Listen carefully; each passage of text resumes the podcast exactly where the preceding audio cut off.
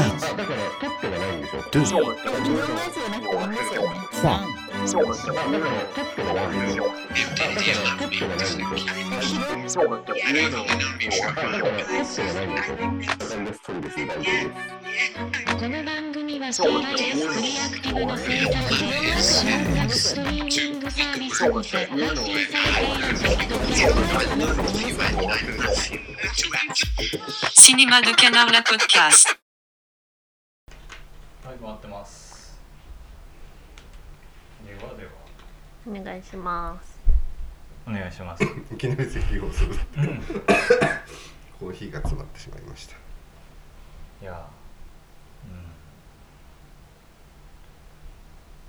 ー、うん。最近どうですいや暑いよねうん。なんか、多分ここで言ったかは覚えてないですけど、うちの部屋が冷房がなくて、えージップだねなのえ、で、家全部ないってことですかいや、僕の部屋だけないんですよあ。か他の家族の部屋は冷房ちゃんとあるんですけあ、ど、う。うんちの部屋だけ冷房がなくて、毎回水たまりから起き上がるようにして起き上がるんで、あ、今日も生きてるって思 って、そう。よく寝れるよねすごい。いやもう毎回疲れてばったりして眠るんで体に悪いよねかなりで別にそのせいだとは言わないけど遅刻率が高くなってさ 家あの引っ越してから引っ越してからの遅刻率が高くなりましあご実家が引っ越したのたあそうそうそうです、うんはいへえいやーだっ扇て風機も置かないんですか扇風機置いてますあいいやつ置いてるあのダイソンのあ、羽のやないやつですか羽のないやつだけどあれ熱風を浴びてる全然そう全然あれ良くないもうあれじゃないですかあの作業着のファンがついてるやつ着ればいいんじゃあないファンとかついてるやつ着た方がいいで すねそうだってさっき村上君が来る前にチョリさんにも言ったんですけど、うん僕意外に夏好きなんですよえ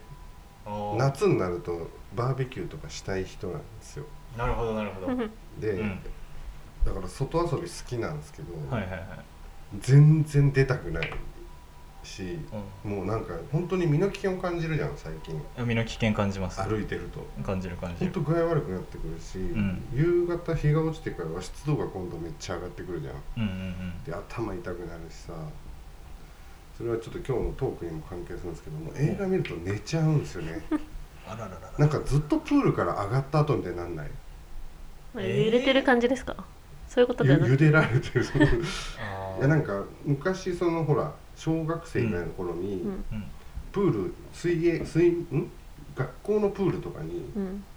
入るやつあったじゃんなかった君たちの世代学校のプールに入るやつ授業じゃなくてですか夏休みにうん学校のプールがもう開放されてて、うんまあなかったですねあなかった危ないうんんでうん、みうたん、いなかなったなかったその監視下の先生の監視下のもとじゃないとやっちゃダメだからみたいなあー先生はいたかななんか僕らの頃あったんですうよ、んんだからなんかプール開放みたいな感じでそすかうそうそうあのレ逆に冷房とかが充実してない時代あなるほどだなかるほらそのどこにも行けないね私のような貧乏なせがれは、プはい僕プールに行ってたんですよ で僕運動はそんな好きじゃないんですけど、どはいはいはいはい水泳だけは得意でだかうんああ得意そうらほぼ毎日プール行ってたんですけど、はいはいそうするともうクタクタになるんですよ毎日うーんで家帰ってぐったりするみたいな、うそれを今普通に日中仕事をして家に帰ったの にこれプールかみたいなすごいヘトヘトになって家で映画見ては寝落ちするっていうことを年じゃないですかいや年これはもう間違いないんですけどめっちゃ年ですよねそれねもうね日々の仕事だけで精一杯になってきてどうしようもなくなってるんでうん、見てましたよねあの「クライムズ・オブ・ザ・フューチャすよ、そうー」うん、ネタって書いてあって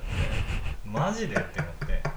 僕暫定今年ナンバーワンですよ「クライムズ・オブ・ザ・フューチャー」えーめちゃめちゃ面白かっデビッド・クローネンバーグたあのクラッシュの監督のはいシーン友達も見ててエロかったって言ってましたそう私見てないですけどあれ一番今まで見た映画の中で一番こうエロさで言ったら一番でしたねえーうん、なんかそのいろいろロマンポロの動画見てきたけど基本的に濡れ場って嫌いなんですよ僕うん あの飛ばすんですよあのなんかその本当にめちゃめちゃどうでもいいロマンポルノとかだった場合本当に何も詰まってないじゃないかみたいになった場合は飛ばすんですよ、うんまあ好きな監督のやつとかはあの絶対になんか意味を込めてるんでそこに意味すら込めてないやつは飛ばすけど、うんでもあの「はあ!」ってなりましたね「えー!」ってそういやそのだからうん「はあ」しかないじゃないですかなるほどいやいい映画だっていうことは分かったんですよ僕もだから、うんでも体力がいるというか、あ確かにあれはねスイミング明けのうん人が見る映画ではない 確か になんていうんですか本当にめちゃめちゃもうあのクラッシュはそうでもないですけど、うん前のそのデビューの3部作うん「ブルード・スキャナーズ・ビデオドローム」と比べてもっとああを挟んであの1回クラッシュとかの時期になって、うんでもう一回社会的な映画を作り始めるんですけどクロネンバーグは。うんまあなんかそれの結構あの結実した作品みたいな感じになって行って戻ってきたっていうそうそうそ時うに戻ってきた分の距離が、うんそういう文学性とかもない混ぜにしうてん初期にそうそうそう原点帰ってきたみたいな厚みがあるって感じですよねううんん本当にちゃんとハード SF になっているっていうのがめちゃめちゃ感心しましたねだしその別にそのエロさじゃなくってもあの人間が独自の進化を遂げたらプラスチックを消化できるようになるっていうオチになるんですようんオチではないよオチというかだからそれを世界観がね世界観がうんでそその新しい臓器ができていくうん将来にそのプラスチックを消化できる臓器ができたと、うんでそれをあの政府は隠そうとするんですねへえでそこに整合性がないのが若干そのマイナスポイントではあるんですけど、うんでもそういう理不尽な社会だよね人間の進化をとかあのそれこそ表現の自由みたいなことの確信をついていると思っていて。うんうんでその人間があのここまで大っぴろにしてそれを見たい人がいてでそれが表現として成立しているのにうん規制する人間がいるうでんそれで伝えられたことがあるしあのそれで前進する議論があるのにそれを規制しようとしている人たちがいるっていうのがそれがあの社会だっていう風なある種の摘発社会性の映画を持っていてうんそういうなんかそのね論の展開具合みたいなことがちょっとびっくりしましたねだからそういうメッセージをめちゃくちゃ全面的には主張してない映画じゃないですかそうですねはいただなんか世界観が放り込まれるんですよね、うんうんうん要するに痛覚っていうのがなくなった時代うんうん感染症の脅威っていうのがなくなった時代っていうかそういう社世界の自然環境が出来上がった時に、人間はおのずとそこに適応するために変わっていくでしょ、うんうんうんうんそれによって今までなかった臓器がうん生まれてきて、うんそれをそのそれとまあ同じくしてうん人間の表現とかアートの方法や手段もうん今までのものから乗り越えたものうんになってくよねうんうんうんっていうのを見せつつじゃあそうなった時にその変化の体制がないっうんうんていう側が社会の社会側になるになった時に衝突とまでは言わないけどズレが生まれるよねそうそうっていうところがドラマになってるドっラマになるていうのを半ば寝ながら見まして結構ちゃんとその社会がどう動くかみたいなのも結構適切に書いててうんへえみたいなこんなうまかったっけみたいな毎回思うんですけどクローネンバーグの映画見て こんなうまい人だったっけって思うんですよへえそうそれをね100倍意味のわからない映像にしてるそうそうそうそうネタバあんまりネタバレするとあれですけど、んあの僕はもう主人公がそううんご飯を食べる機会が、うんもう意味が分かんなすぎてあれは面白かったあのあれは山あれ本を先生のね使うことの方が不便じゃないかっ て思うような、あうんれあれだからああいう発想力は相変わらずクソじじいって思いましたけど、うん、でめちゃめちゃ手作り感のある美術でねそ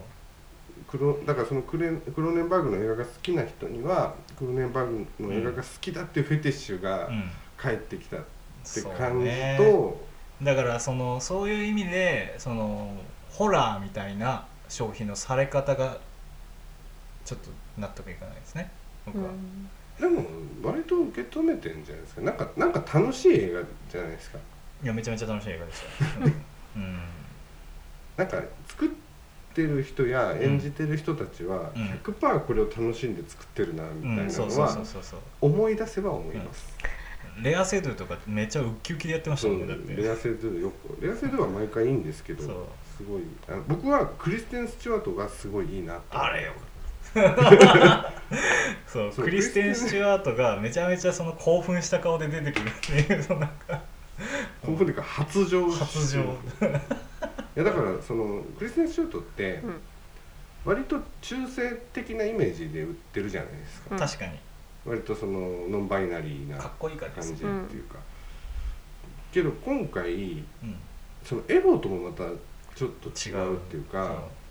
あの発情式って可愛いっていうあのなんていうんですかエロ売りみたいな感じじゃない うん、なんかそのそう自分の中の純粋なその性欲的なうん欲望を抑えきれないっうんていうのを触れてるみたいな感じの状態にこう困惑したまま溢れ出してるっていう、うこう可愛さみたいなものうがんすごい炸裂してるじゃないですか、初々しさじゃないですけどね恥じらいみたいな、うん恥じらうけどやるみたいな、うんうんうなんんか結構新境地だと思ったんですよ結構面白かったですねそこあのーだしもう一回リアセドゥの話に戻ると、うんなんか本当になんかそれこそ一番最初何で見たのかなアデル・ブルーは熱いよかなうんあうんうんで見てあなんかかっこいい人だなって思ったらいつの間にかああいうアートアイコンみたいな存在になっちゃってたとはみたいな感じですよねその間にボンドガールになったりしあてましたボンドーガールうんああれはちょっとボンドガールちょっとちょっル僕は好きですよと、うん、あれ全然好きじゃなか ったまあいいですけどそれは あれ、うん、ダニエル・クレイグのうんうんって感じですいやそのうレアセドゥもん、うん、割とその可愛い綺麗みたいなはいはいはい女優さんだったのが、はいなんかこう結構あ味のあるというかはいはいはいなんかへ変なアート映画にうん出る風格みたいなのうがんあった気はするんですよね、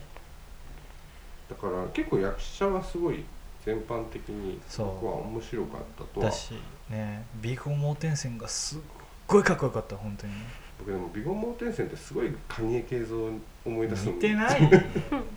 その男の俳優さんでねずっとクローデンバーグと組んでるんですけど、最近のねそうクロネンバーグね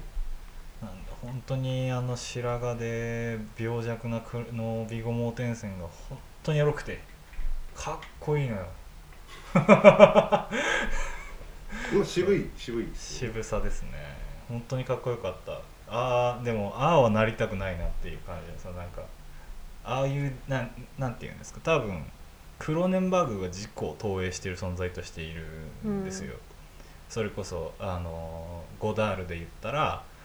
えー、なんですねジャンピエール・ベルモンドレレオあベルモンドベルモンドそういう感じでもまたないけどねまああの配置するじゃないですかとにかくだからあのクラッシュのジェームズ・スペイダーがあより渋くてうん変な人になるあっての感じじゃないこかうな渋くて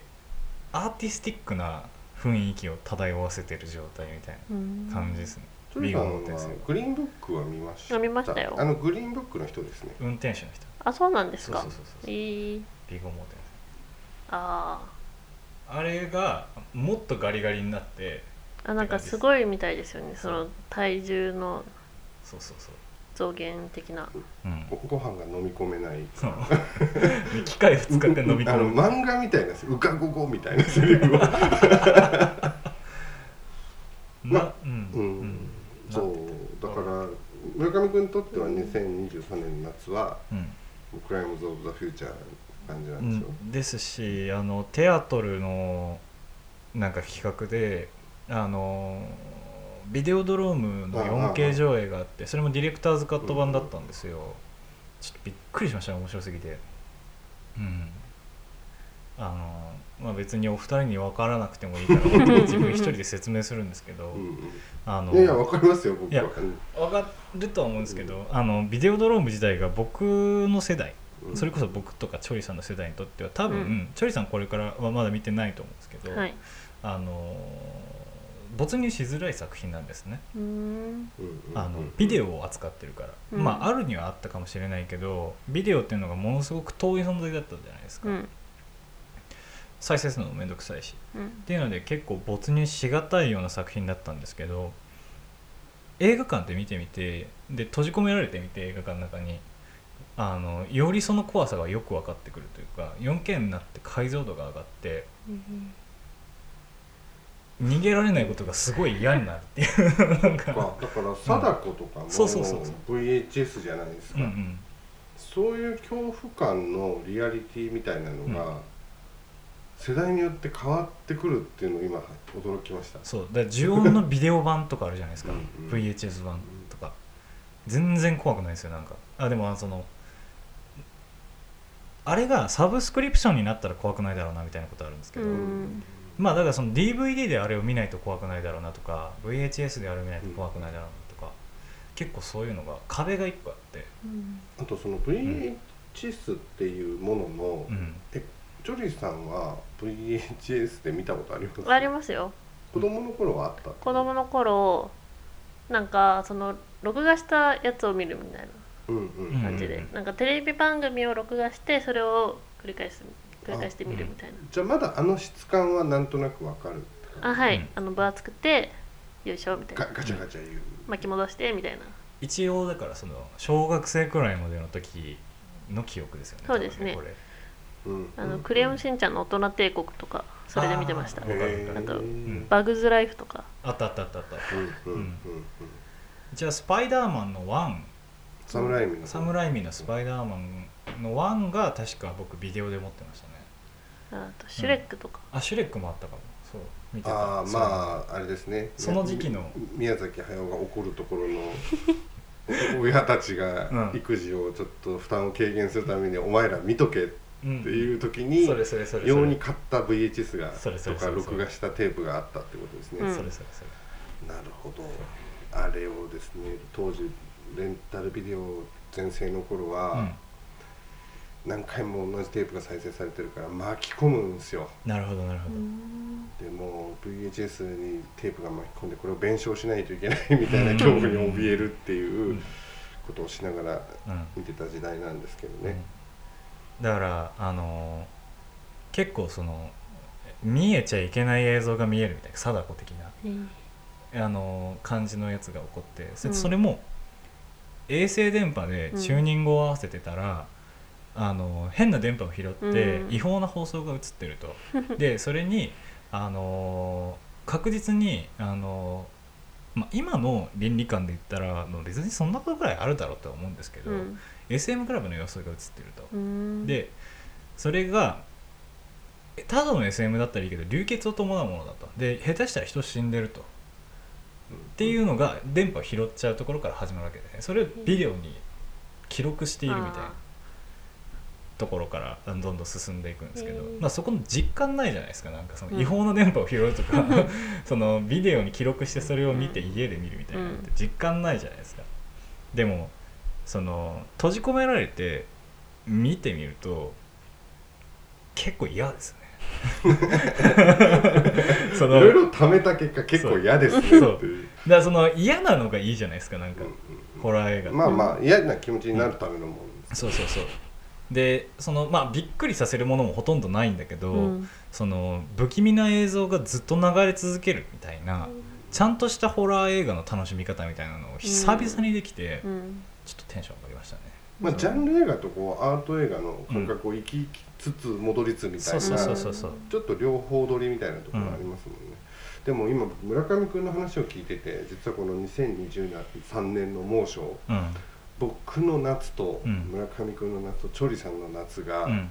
一つ共通項みたいなものを見つけて、はいちょっとチョリさんに次振りたいんですけど、はいなんでしょうチョリさん最近見た映画の話してもらってもいいですかえーっと「君たちはどう生きるか」とはい「アイアムサム」と「クレーはマいはいはいークレーマー」ですねあれカセットテープダイアリーさんああれは2022年ですあ最近あの最近アップしたってことそうですあ書こうずっとなんかどうやって書こうかなと思っててあ書けるかなと思って大体そういうフィルマックスそういう書き方なんですけどうんうんじゃあ僕のひらめきは今ついえましたすいません去年のは秋でも去年の夏ぐらい見たのかな一年遅れのちょっとカセットテープダイアリーズの話をしたいんですよ、はいはいはいはいなんかこれでチョルさんに「いいね」もらってうん最初あチョルさんなのかどうか分かんなかったんですけど、んカセットチテョーリプダイアの名前じゃないそんでうねそうそうそうでカセットテープダイアリーズ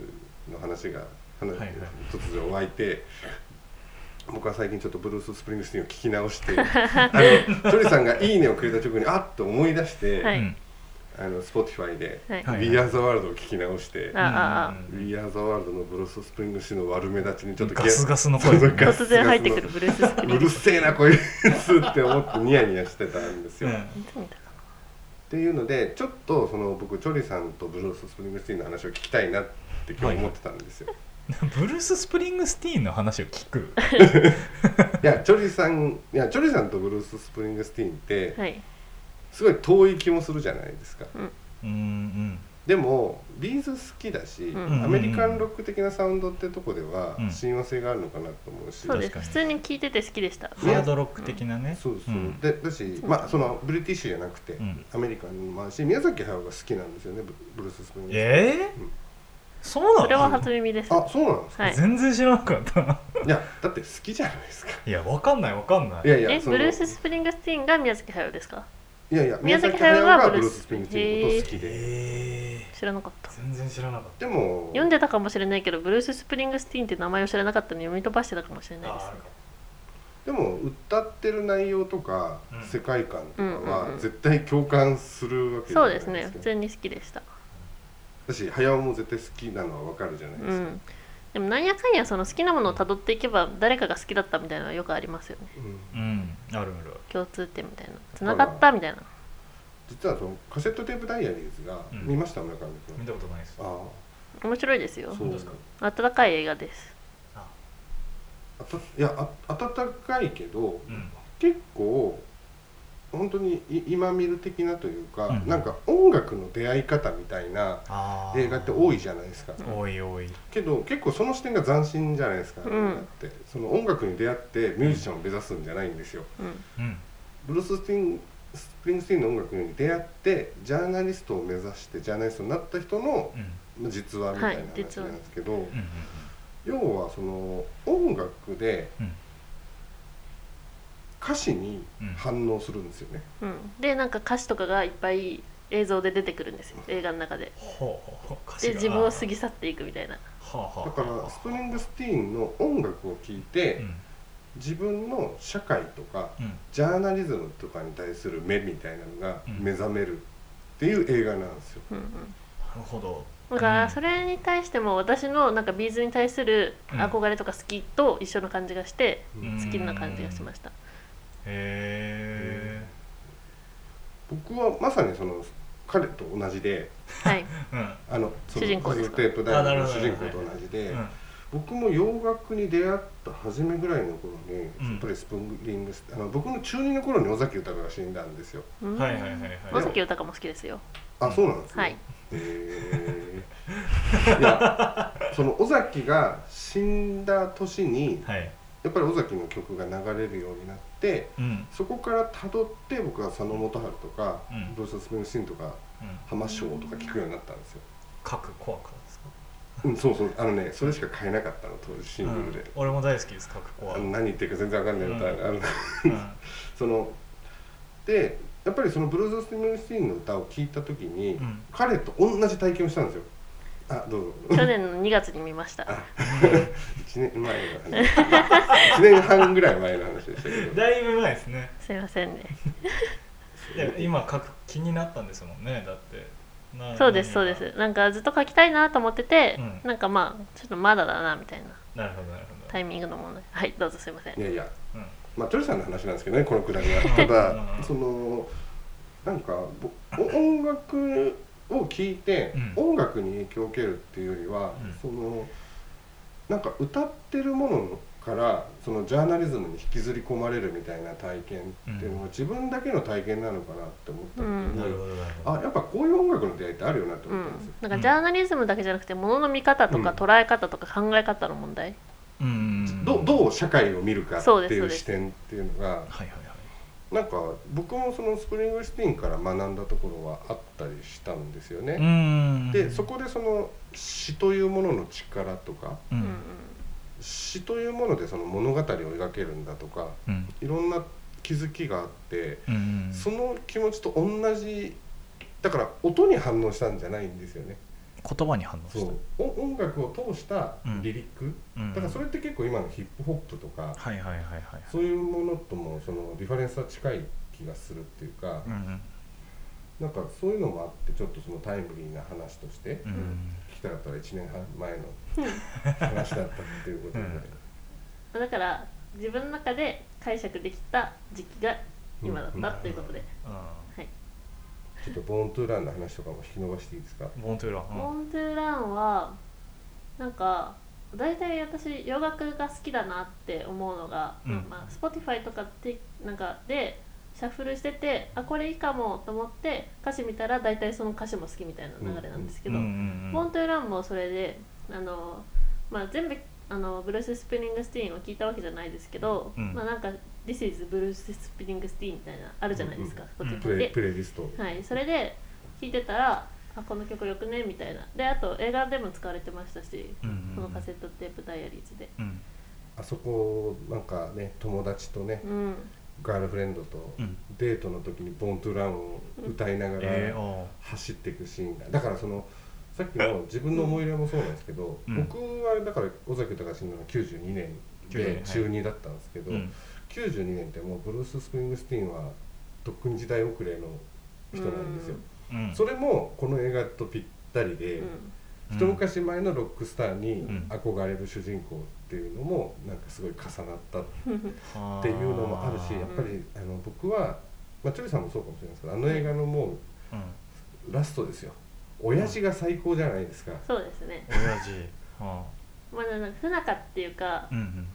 まあ、ちょっと親子関係がうまくいってない状況でこうディスコミュニケーションをまあうんだからまあ勉強しろ出世しろみたいな,、うんなるほどなるでほどロンドンが舞台うんなんですけど、うんパキスタン移民なん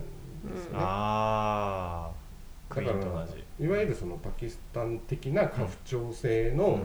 価値観も持ってるし、うん移民であるがゆえに舐められちゃいけないっていうのはいではいはいはい息子にこう勉強しろ出世しろ金儲けを覚えろ、うんうんボヘミアン・ラプソディもそんなシーンありましたよねうんそのまあ理想とするものはそのお父さんの価値観もわかるし、うんだけど息子が望むものは違うっていう、うんそのせめぎ合いうんの中でまあそうですねボヘミアン・ラプソディに結構近いかもしれない、うん感覚的にはで親父が、うんこれはネタバレなんですけど、うんあいいですいいですよラストで、うんその息子の言い分ってものを理解しよ うと思って、うん勉強机に行ってブルース・スプリングスティーンを聞く んですよ、ほそしたらめっちゃ調子よくうん共感しやがっ て、こいつはパキスタン人だとか言って うんそうですね俺たちの気持ちめっちゃわかるじゃんみたいな うなノるリノほどリ全部で共感ノリノリで改心するって いうでその時にこれはちょっとマニアックな話なんですけど、うんその時にうん親父が共感したのが「ザ・リバー」っていうアルバムを聴いてて、うんそれも的確なんですよね、うんやっぱりそのアメリカのうん最下層でうん差別をされたり食に恵まれなかったり、うんこうなかなかどうしても豊かな生活を手に入れなかった人たちのうん物語っていうのを描いたアルバムが「ザ・リバーで」はいはいその「ザ・リバー」にまさにその親父が共感してるっていう、なるほどねすごいそこあそこは安易ではないぞとそこがなんかそこのすり合わせっていうか、うんそこもなんか丁寧に作られてて、まあ、それうんうんはうんあのブルース・スプリングスティーンへのリスペクトだと思うし、はいはいはいその主人公へのリスペクトだと思うし、うんっていうなんか丁寧に作られてる感じも好きでしたうーね、んなるほどそねしてねずっとトキシックだった親父がね、うん急にその調子の良さでね、う普通の可愛いおっちゃんになるん ですよあの親父のね手のひら返しの凄さがこの映画の一番の感動ポイントなのでそれもある意味のその音楽との出会いだと思うそうそうなんあかー親子2代で同じ音楽にはまるっていう、うんなんか楽しさっていうか、うん豊かさっていうのもすごい感動ポイントだったんですよね、うん、うんなるほど結構断絶するじゃないですか音楽って断絶します世代ねできっかけにもなりますしそう僕はあの一昔前って言ったらあれですけど僕はミッシェルガン・エレファントというバンドが大好きで、うんでも教授は大嫌いなんですよ、そうなんですよ 断う絶んそう でもそれで言ったらあの教授のブルース・スプリングスティーンに対する考え方と僕のうんそのミッシェルガン・エレファントに対する考え方は一緒なんですよ、うん一昔前にものすごくかっこよかったうんロックスター、日本のロックスターなんですけどねえあの教授は詩がダサいっていうふうに言うんですけど 詩がそのなんていうんですか荒削りな方が好きなんですよ僕は詩はうんうん。であのえ死にたいって直接言わない方が好きなんですよ。ううんうんんう、うんいん、や僕も「死にたい」っていう歌詞を書くよりは千葉雄介の歌詞の方がいいと思いますよでもあのえ正直にはなれないけど確実に何か伝えてるみたいなことがうんやっぱそのなんかあのグッとくるグッとくる感じ、うんそのそれこそ今のやつですただただミッシェルファンの人に僕は嫌われたくないので、はいフォローをしておくと、はあいのリボルジャーバージャンキーズが好きですよ僕はリボルバージャンキーズだけですいやあとうん GT400 GT400 も好きですし、はいあはいのだし、うん真面目にそのなんか批評家っぽい言い方をしたら、千葉雄介ってのはやっぱり日本の最後のロックスターだと思いますよ僕は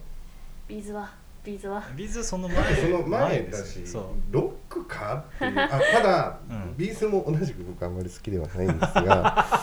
2017年のロッキンでうん稲葉さんが「ロックスター」って書いたそうあでもそういうのはねちょっと好きですやつがめちあゃくちゃかロっこいッいんキンですとか出てるんですねビーズそうそれ初出演だったあんですよそうなんだ超かっこよかっでたですも渋谷陽一とあの長戸なんとかって仲いいですもんねビーイングのいやでも渋谷さんはなんか初期のビーズの頃ビーズが初期の頃にちょっと批判をしてて、うんうんうんそこから渋谷さんとビーズの関係は悪良くなくったなくてうんでそれでロッキーの出演もちょっと見送られてたんじゃないかなっていう説があってうんでも、ついにビーズがロッキーに出る渋谷さんと和解したのみたいな、うんオタクの盛り上がりがありうんてかだからそのビーズ自体はだからその90年代からずっと売れてるイメージがあるから、うだからね全然ロッキンとか出なくても単独で稼げるっしょって思っちゃうからいやお金とかじゃないでしょいやーだからそれもあるしそのロッキンに来る客はあんまビーズ見に行かないんじゃないかなみたいなイメージもあるから、ん、でも一番その出結構入演っしてたたうん、ところはグラスステージで一番大きいステージだったんですけどはいはいはいはいはい入場規制初めてかかっあたですそうなんその時だええあれですよビーズは今度最新鋭のなんかクーラーみたいなの入れるんですよねクーラーあなんかそのステージライでブもう本当に暑い今スタジアム公演始まったんですけど、うんそこでもう暑いんでその演者たちも熱中症になっちゃうんで、うんなんか結構予算をかけて、うんうんなんか冷房をかけたみたいな、うんでも私まだそのライブ行けてなくて情報を規制してるんでなるちょほっとど読んでないんですけどあ新しいクーラーが余計なこと余計なことを言いましたまあそれはネタバレじゃないんで、うんちょっと今週末日産スタジアムに行ってきますあそうなんですね、はい今週末なんですねえー私は今そのために生きていますすごいタイムリーじゃないですかタイムリーですね、はいちなみにはいビーズもあまり好きじゃないって今ちっちゃな方に言いましたけど、はいこの間そのブルース・スプリングスティーン絡みで、はいビーズも聞いてみようと思って、はいあソリーさんうん僕がうんスポティファイでいろいろ聞いてて、はいはいはあいの桑名正宏の「はいはいはいセクシャル・バイオレット・ナンバーワンあ夏のあカバーしたんですよ」カバーを、ああれはかっこよかったです好きでした、へーなんかビーズ風味にアレンジしてる感じもあって、でもなんかあやっぱこういう感じでやるとすごくビーズも映えるなと思って、うんすごく僕好みの感じになってて面白かったです、そういうのはあれば僕は素直に好きだって言います っていうへーいやなんかそれこそまた音楽の出会いって話で続けると、はい僕ミスチル苦手なんですよああ私も苦手です僕も苦手であすみんな苦手みんな苦手じゃんで苦手に共通して言えるのがなんかその歌詞がキモいとかうんいろいろあると思うんですよ、なんかうんメロが別になんかそのギター鳴ってないじゃんみたいなことうんとうんうんかあると思うんですけど、あの2015年に「レムっていう曲を出してて、うーんで僕がその時ちょうどあのーなんていうんですかああのスペースシャワー TV とかを見始めた時だったんですよ、うんケーブルテレビで MV を見始めた時であのーその時に流れてた曲だったんですねその時からあの僕結構音楽の出会いが始まってると思ってるんですけど、中二ですか中2ですねだからうーんクリープハイプとか、はい赤い公園とか、はい結構そこら辺を初めて見た感じだったんですね、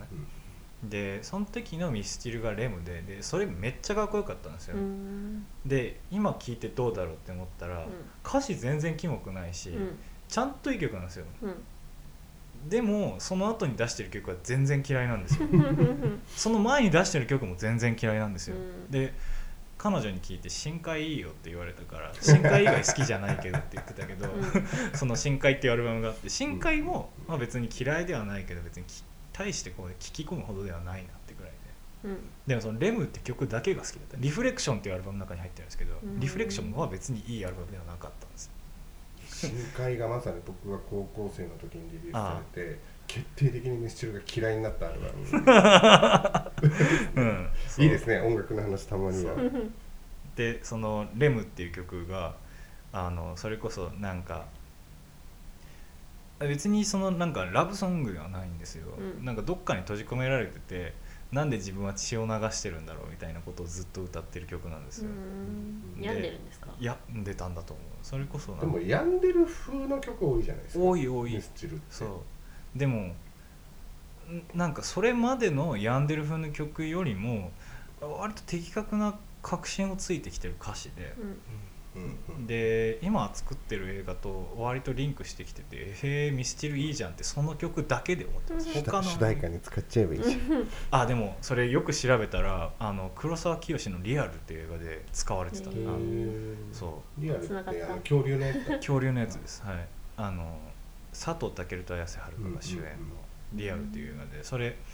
20日くらいの黒沢清が大きなバジェットでやって大こけした映画なんですけうどんうんうんあの 意味がふ意味がわからなすぎてお告したんですよそうーのん作った映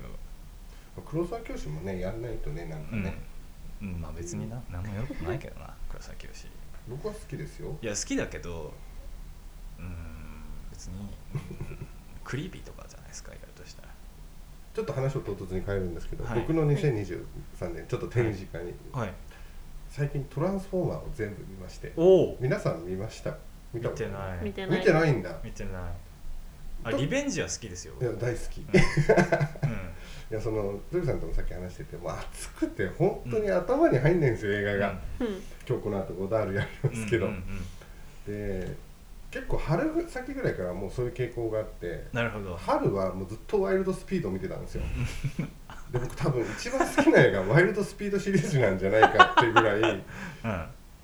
のようやく僕の人生で何も考えずに、うん頭を空っぽにして見ることができる映画シリーズに出会えはあ、うんた感じがあって、お金を持ったホコとマイケル・ベイですねあワイワイワイスピはまあビン・ディーゼルあビン・ディーゼルはい、はい、で YSP が楽しすぎてでそれが全部見ちゃったんではいはいはいどうしようっ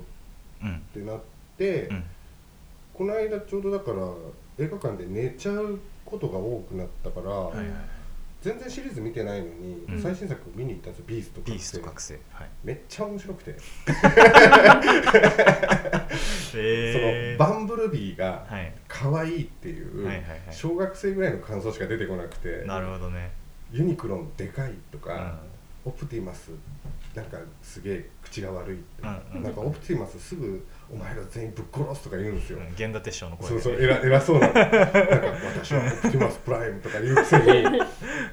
うん偉そうなことを言った後に、うん絶対にお前を殺してやるとか言うんですよそう許さないっていうやつでえマイケル・ベイの映画はチョイさん見たことありますアルマゲドンとかあの負けのありますよなんかその監督なんですよねいマイケル・ベイって、え村上君はマイケル・ベイ体験はありますマイケル・ベイはそれこそ「トランスフォーマー1」2だけですね俺ダークサイド・ムーンカラーは見てない、ああぜひおすすめですよ、うん、だからアホアホだなってそれこそ2そのリベンジが異常なくらい面白いんですよ異常なくらい面白いでもそのダークサイドムーンからはあのちょっと普通の映画になってくるんですよねででその見てないのもあのちょうどダークサそのリベンジまでは僕2007年なので、うん僕はもうあの小学生成り立てでロボットかっこいいなったんですけど、うん若干自我が芽生えて、うあちょっともういいっすみたいな感じになってきたくら男いの子が仮面ライダーを卒業するぐらいのそうそうそうでも仮面ライダーは卒業しなかったけどねうんうんそうまあトランスフォーマーは卒業しますよそうそうするするす僕はる今だから幼児帰りをしておりま して本当に大人の財力で、うんバンブルビーのフィギュアを買おうかどうか本気で迷ってそんなハマってるんだあパールハーバーを見たことありますよあーマイケルベイだからパールハーバーもやばいじゃないですか、うんやばい、そのここの人に、うんいわゆるその日米的なうん、何かを歴史交渉とかをうん踏まえるあれがないから逆に日本をコケにしてるように見えるんですよね、うんあーしかも3時間ぐらいあるめちゃくちゃ長い183分うんでも相変わらずよく言われてるそのマイケル・ベイ的なうん画面で何が起こってるか分かんないぐらいぐちゃぐちゃしたうん戦闘シーンと西日っていうのうはんパールハーバーにも相変わらずうあんって、でまさにその西日と画面の中でだってあれマットマックスみたいな映画じゃないですか「トランスファーマー・リベンジ」って、はいはいはいはいはいはいだから、なんか子供向けのガジェットというか、うんおもちゃ映画でうんこんなカオスなことが起こるんだとそ思うって、そうそうなんか敵の兵器がピラミッドにあるって言ってピラミッドに向かうんですよ、うんピラミッドに行ったらあのなんか4体なんかそうそうロボットがボンボンボ土ンボ木ンって作業機械が作業機械のその車ブルドーザーみたいなやつがボーンって出てきて合体するんですよ、うんめっちゃで かいそううわ最高ってなるんですででよそデれバステーター デバステーターそうであのそのディセプティコンっていうのが敵なんですけど、うんそれの元ディセプティコンのロボットとその主人公の源田鉄章のオプティマスプライムが合体するんですよ、でであのこのあれ合体ですよあの羽生えてるじゃないですかあそれはね4かなんかあれ3 3か4だよれでリベンジあそうかあそう今あそうだあのおじいちゃんとかおじいちゃんおじいちゃゃんそうそうそう おじい何の話をしてるか全然わからないあそうだ本当にあの局所的にここがめっちゃ好きみたいなことはあるけど、うんあの話としてはすっごいぼんやりしてるいやあの2時間半ぐらいあるんですよそうその今言ってる「トランスフォーマーリベンジ」ってワンってめっちゃ面白くないんですまよ、あ普通そううんまあ別に嫌いじゃないけど、うんリベンジが頭おかしすぎて2時間半ぐらいあるんですけど、うんそのエジプトなんかその途中で主人公のそのオプティマスプライムっていう一番強い正義側のロボットが死んじゃうんですよ、んそうそうそうそうでそれを復活させる鍵みたいなのがエジプトのピラミッドにあるあるって行くんですけどそううん2時間2時間超えるぐらいまでエブエジプトつかないんですよつかないえーそうでこの映画終わんのかって感 じになるんですわかるよわかる、うん、でねエジプト着いてから怒涛のように話がこう一瞬で終わるんですよ画面の情報量が多すぎて1時間みたいな30分がえーそうチョリさんはもう本当に嫌いな映画だとう思いんま聞いてるだけでも嫌いそうだなと思って すいつかこの楽しみが分かるようになった時に「トランスフォーマー界」を僕はいいややマイケル・ベイすごい楽しいなと思って ならないよね絶対そうだからそう、すごいうん、面白がって見てるんですけどそうなんか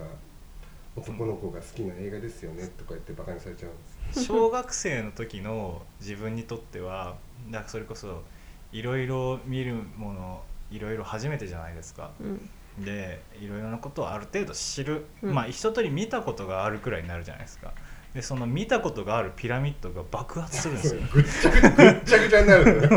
わーっていう体験でしたねその時なはるほそうあと4作目でちらっとエジプトが映るんですけど、うんあの壊れたまんまでしたそうなん だそう面白いなと思って見てたんですけどねまあそういうアホな本当に金を持ったアホですねマイケル・ベイは、そううんなんか本当変な映画ですよね「トランスフォーマー」って、うんっていう感じで、うん、まあはいはい雑談会です、はいはいはいえー2023年の夏の記録とい夏うことの記で、憶ですはいはいえー村上君は、はいえっと、クラ黒訓の練バー学グ、はい、チョルさんは1年半前の記憶ですがカセットテープダイヤうリーん、ブルース・スプリングスズ、ティーンあととか今週末日産スタジアムでリリース、そして私の夏が終わりますあらそして僕は、えートランスフォーマー」シリーズというマイケルベイマイケル・ベイの楽しい、まあ、YSP もいつかやりたいんですけどね全然興味ないですね、そういう時期が来たらあの2年後ぐらいにう次の YSP があるのでん、2年 後 それに合わせそうて再来年ぐらいにあると思うんでうんうんってあのだからん2年後ぐらいにだから公開に合わせてどっかでうんバーベキューしながらコロナビールを飲みながらやれたらいいなと 画策しております。はい雑音がすごそう。うんセミの鳴く中で